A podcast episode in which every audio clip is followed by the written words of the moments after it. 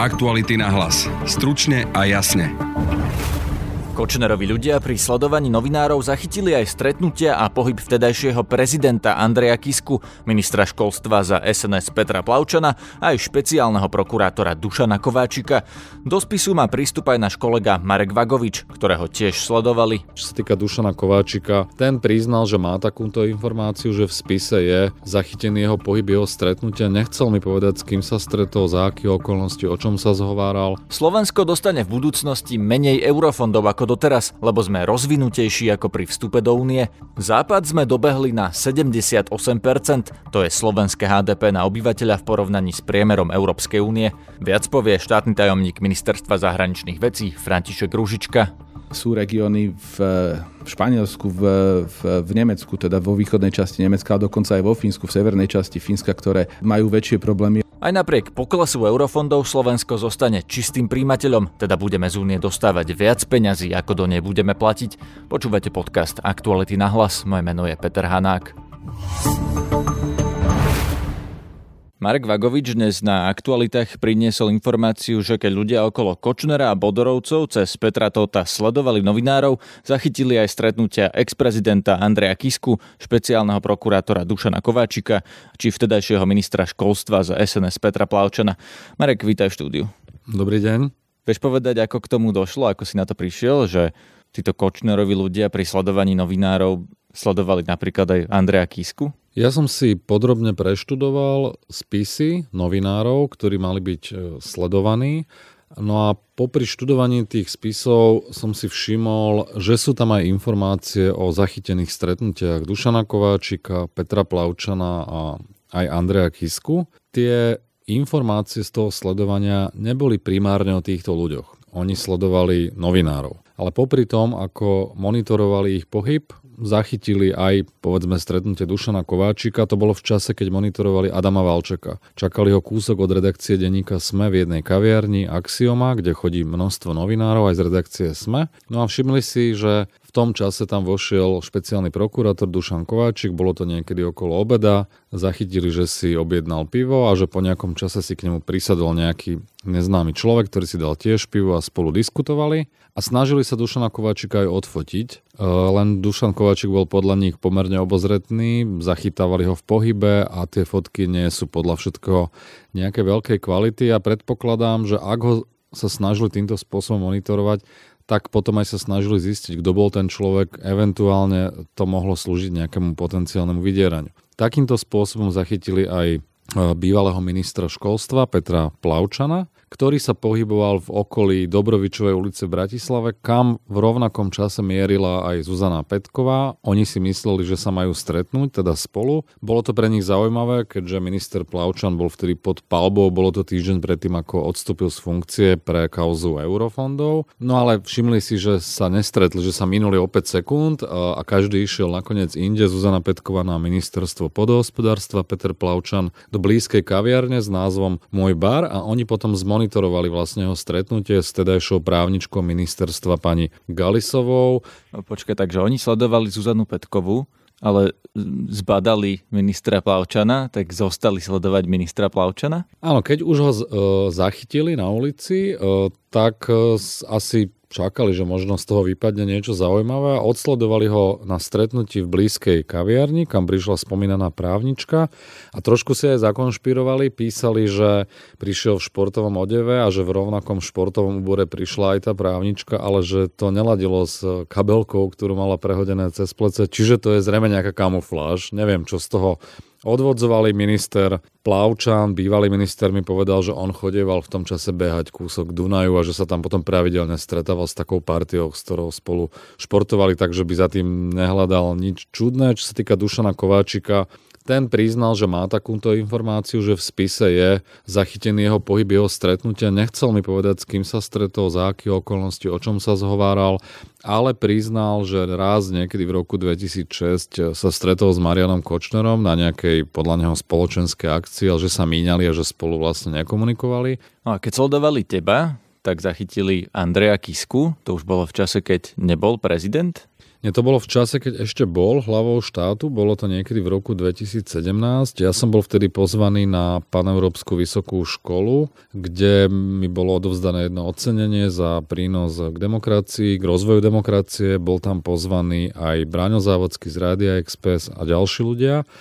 No a oni si všimli, keď som tam prišiel, že tam prišla aj veľká policajná kolóna a vydedukovali z toho, že musí prísť niekto významný, komu sa venuje náležitá pozornosť. No a napokon si všimli, že je to Andrej Kiska, ktorý prišiel na tú istú akciu, bol na ňu tiež pozvaný, mal tam príhovor, že zaznamenali to v správe o sledovaní mojej osoby. Ale nesledovali ďalej prezidenta Kisku a jeho nejaké stretnutia alebo správanie alebo niečo také? Z tej správy to už nevyplýva. Keď som sa na to Andreja Kisku pýtal, tak hovoril, že samozrejme e, jeho pohyb chránila, monitorovala jeho ochranka, úrad na ochranu ústavných činiteľov a že tí ho pravidelne informovali o tom, kto sa pohybuje v jeho okolí, či tam nie je nejaké riziko a tak ďalej, ale toto si nevšimli. Tak ten človek bol asi vo veľkej vzdialenosti, e, nebolo to asi jednoduché ho odčítať. Nič menej, e, jeho ďalší pohyb v ten deň ani na tej akcii už nemonitorovali, na rozdiel od Dušana Kováčika a Petra Plavčana, kde zachytili konkrétne stretnutia. Vyplýva z toho niečo vôbec, niečo dôležité, čo sa podarilo zachytiť vďaka tomuto sledovaniu? Tak je to pomerne neštandardné, aj keď rozumiem tomu, že keď sledovali novinárov a zbadali známu osobu, že sa s niekým stretáva, možno aj inkognito, či už Dušan Kováčik alebo Peter Plavčan, no tak číhali. Číhali, či tam nepríde niekto čudný, podozrivý, možno to potom dodatočne zisťovali, kto to je a eventuálne by mohli takéto informácie slúžiť na, na vydieranie dotknutých osôb. Ale nevieme o tom, že ako to ďalej dopadlo. Vieme, kto to robil, to sledovanie osobne? Teda zrejme to nebol Peter Todt osobne, že by on sedel v tom aute s fotoaparátom. Vieme, kto to robil za neho? Tak Peter Todt priznal, že aj on fotil, myslím, Jana Kuciaka raz odfotil pred redakciou, ale mal na to tri, tým troch ľudí, e, ktorí vlastne fyzicky monitorovali e, pohyb novinárov. Títo ľudia teraz ale nie sú trestne stíhaní, sú? No tak beží trestné stíhanie vo veci nebezpečného prenasledovania, čo súvisí s tým sledovaním novinárov, ale nikto v tejto veci nie je obvinený a ja sa obávam, že tam je možno taká dohoda medzi, medzi vyšetrovateľmi, políciou a možno Petrom to o tom, že keď bude spolupracovať v kauzách Mariana Kočnera, postupne ich odkrývať a pomáhať či už kauze zmenky alebo v prípade vraždy Jana Kuciaka a Martiny Kušnerovej, tak môže byť vyňatý z trestnej zodpovednosti. Čiže ja by som ešte počkal, ale v tejto chvíli nič nenasvedčuje tomu, že by v tejto kauze mal byť niekto právoplatne odsudený. To bol Marek Vagovič, šéf investigatívy Aktualit. Na stole sú tri návrhy rozpočtu Európskej únie na ďalších 7 rokov. Podľa všetkých týchto návrhov bude Slovensko mať nárok na menej eurofondov ako doteraz. Do európskeho rozpočtu tiež prispejeme viac, lebo Slovensko je vyspelejšie ako keď sme do únie vstupovali. Stále však zostaneme čistými príjimateľmi, čo znamená, že z únie dostaneme viac ako do nej zaplatíme. O tejto téme som sa rozprával s Františkom Ružičkom, štátnym tajomníkom Ministerstva zahraničných vecí, ktorý má za Slovensko na starosti rokovania o európskom rozpočte. Z tých návrhov to vyzerá tak, že e, skutočne, tak ako ste spomenuli, môže mať Slovensko a bude mať Slovensko zrejme, a nielen Slovensko, ale všetky ostatné krajiny, ktoré boli čistými príjimateľmi rozpočtových prostriedkov, nižšie príjmy v budúcej finančnej perspektíve, ale ono je to dané logickým vývojom aj tým, čo sa okolo nás deje. Čo to znamená? Čím je to dané? Prečo budeme mať menej? Tak dané je to objektívnymi faktorom, že Slovensko predsa za tých 7 rokov urobilo nejaký pokrok, čo sa týka hospodárskeho rastu. To znamená, že keď si zoberiem, že sme začínali, keď sme vstupovali do Európskej únie na 55% priemeru HDP, dneska sme na 78%. No a tieto koeficienty a rôzne... Uh, pro... Prepačte, čo znamená to číslo, že 78% priemeru HDP Európskej únie, čiže sme vlastne stále podpriemerní? Stále, áno, stále, samozrejme, lebo keby sme už boli nadpriemerní, tak sme čistými prispievateľmi podľa, podľa výpočtu rozpočtu. Takže sme vlastne narastli, ale nenarastli sme dosť na to, aby sme dobehli tie ostatné západné krajiny. E, nenarastli sme, aby sme ich celkom dobehli, ale dobiehame ich. Ale narastli sme dosť na to, aby sme mali menej z eurofondov. Určite, lebo keď, ste, keď začínate z polovice HDP a dneska ste na, e, na troch štvrtinách, tak to logicky vychádza, že to bude menej. Ďalším faktorom je samozrejme inflačný faktor, ktorý, ktorý e, ovplyvňuje e, výšku rozpočtu.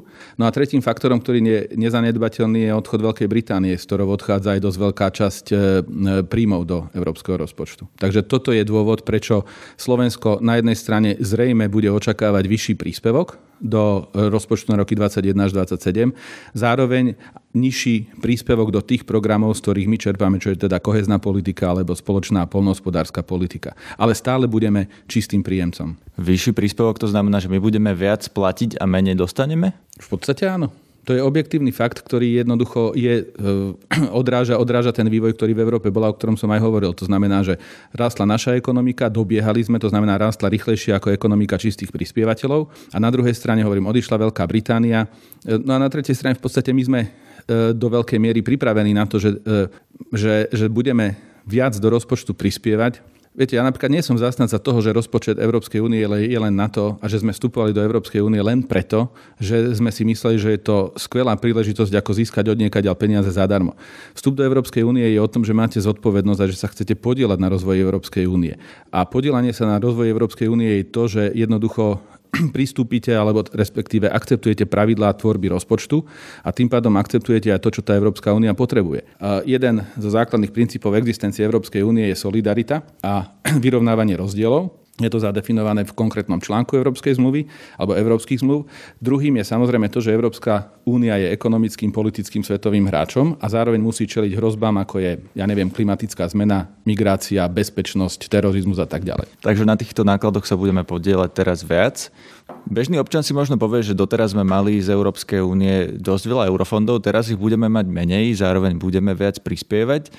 Neznižuje sa teda tým ten benefit, ktorý máme z Európskej únie? Objektívne, číselne sa nezniží? Viete, ja vám poviem jednu vec, alebo teda reakciu na toto. My sme vstupovali do Európskej únie, pretože sme chceli byť súčasťou spoločenstva hodnot. A myslím si, že aj vy tomu veríte.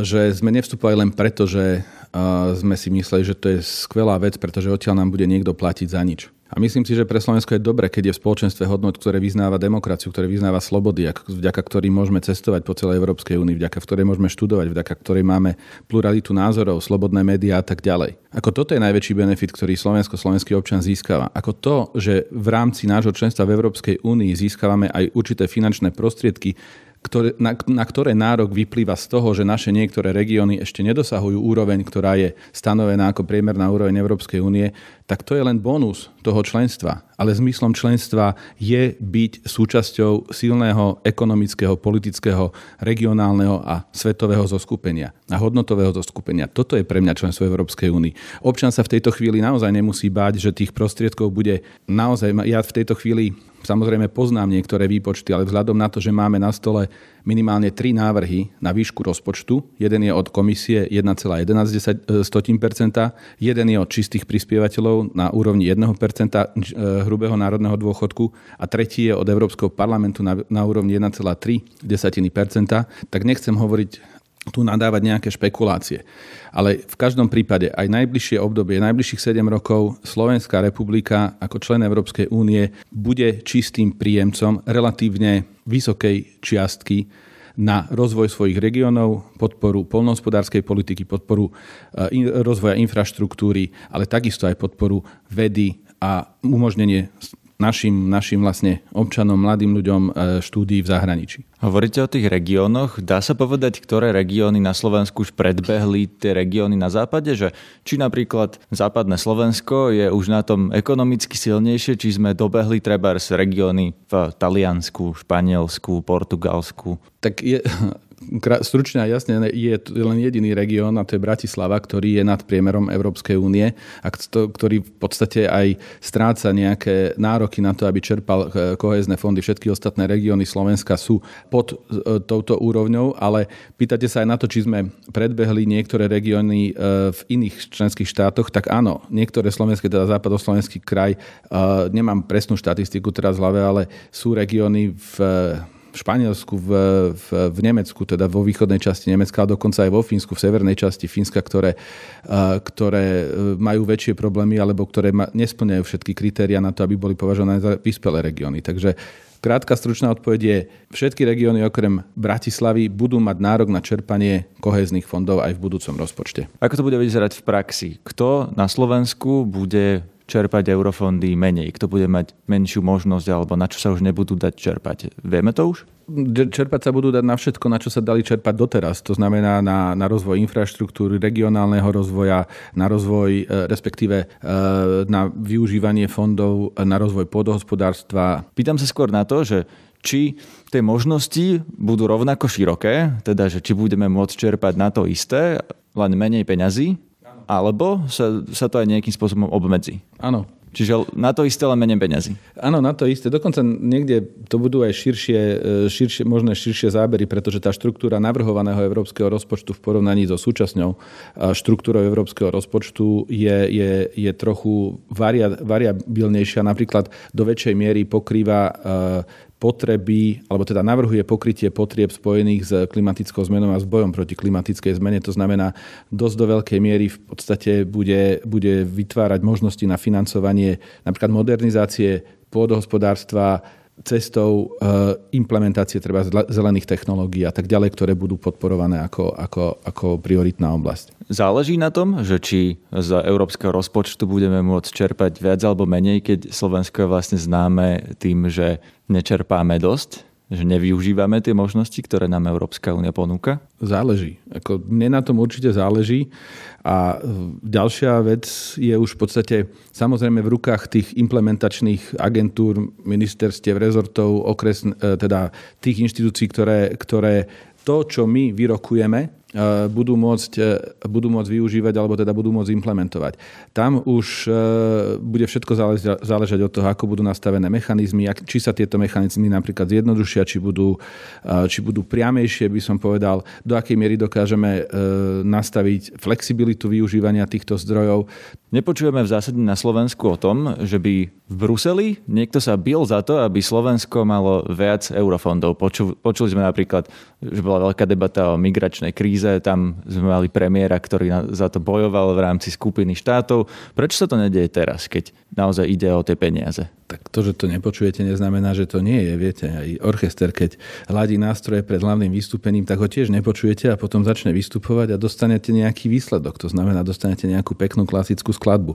A nepočujete preto z toho, e, lebo, ako som povedal, my sme ešte len v začiatkoch. Máme na stole návrhy, e, niekoľko variant. Jeden, ktorý predložila Európska komisia, jeden, ktorý predložilo fínske predsedníctvo. Je tam nejaké hodnotenie a návrh Európskeho parlamentu.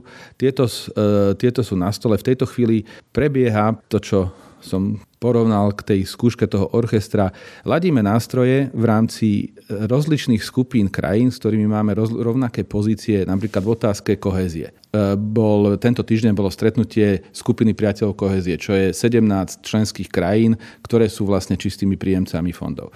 Čo, za čo bojuje Slovensko, alebo za čo, čo je náš záujem? Pre nás je dôležité, aby neboli skrátené e, prostriedky na koheznú politiku a na spoločnú pôdohospodárskú politiku. My samozrejme rozumieme, že je tam aj otázka bezpečnosti, čo som spomínal, klimatických záležitostí a tak ďalej, ale pre nás my bojujeme za to, aby prostriedky na koheznú politiku zostali zachované a určite, aby neboli zoškrtané v tom rozsahu, ako boli navrhnuté Európskou komisiou, čo je vyše 30% To je prvá vec. Druhá vec, za ktorú, za ktorú bojujeme, je, aby ten rozpočet bol určite ambicioznejší. To znamená, nemyslíme si, keď si zoberieme, lebo Európska únia prijala tzv. strategický plán rozvoja na, na ďalšie roky. Volá sa to strategická agenda. Keď si vezmem, čo všetko sme si slúbili, alebo na čom všetko sme sa dohodli v tej strategickej agende, tak podľa nášho názoru tieto, na tieto veci nedokážeme reagovať, pokiaľ ten rozpočet nebude okolo toho 1,1 v takom prípade, keď bude nižší, tak budeme musieť redukovať niektoré z tých zámerov, ktoré sme tam mali. Takže toto je druhý cieľ, za ktorý bojujeme. To znamená, aby ten rozpočet nebol neúmerne vysoký, lebo samozrejme aj pre nás to znamená, čím vyšší rozpočet, čím vyšší ten, tá úroveň, čím vyššia úroveň toho rozpočtu, tak tým viacej aj my z nášho rozpočtu budeme platiť. Aj viacej dostaneme, ale proste bude aj vyšší náš príspevok. Takže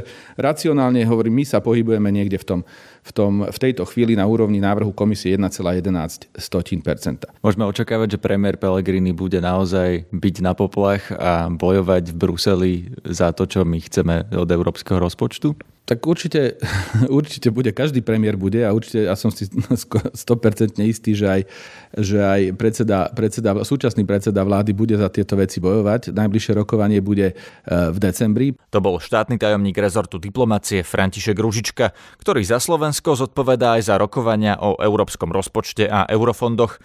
Počúvajte nás aj zajtra. V rannom podcaste Ráno na hlas si budete môcť vypočuť rozhovor so študentskou líderkou revolúcie v novembri 89 Zuzanou Mistríkovou. Zdraví vás Peter Hanák. Aktuality na hlas. Stručne a jasne.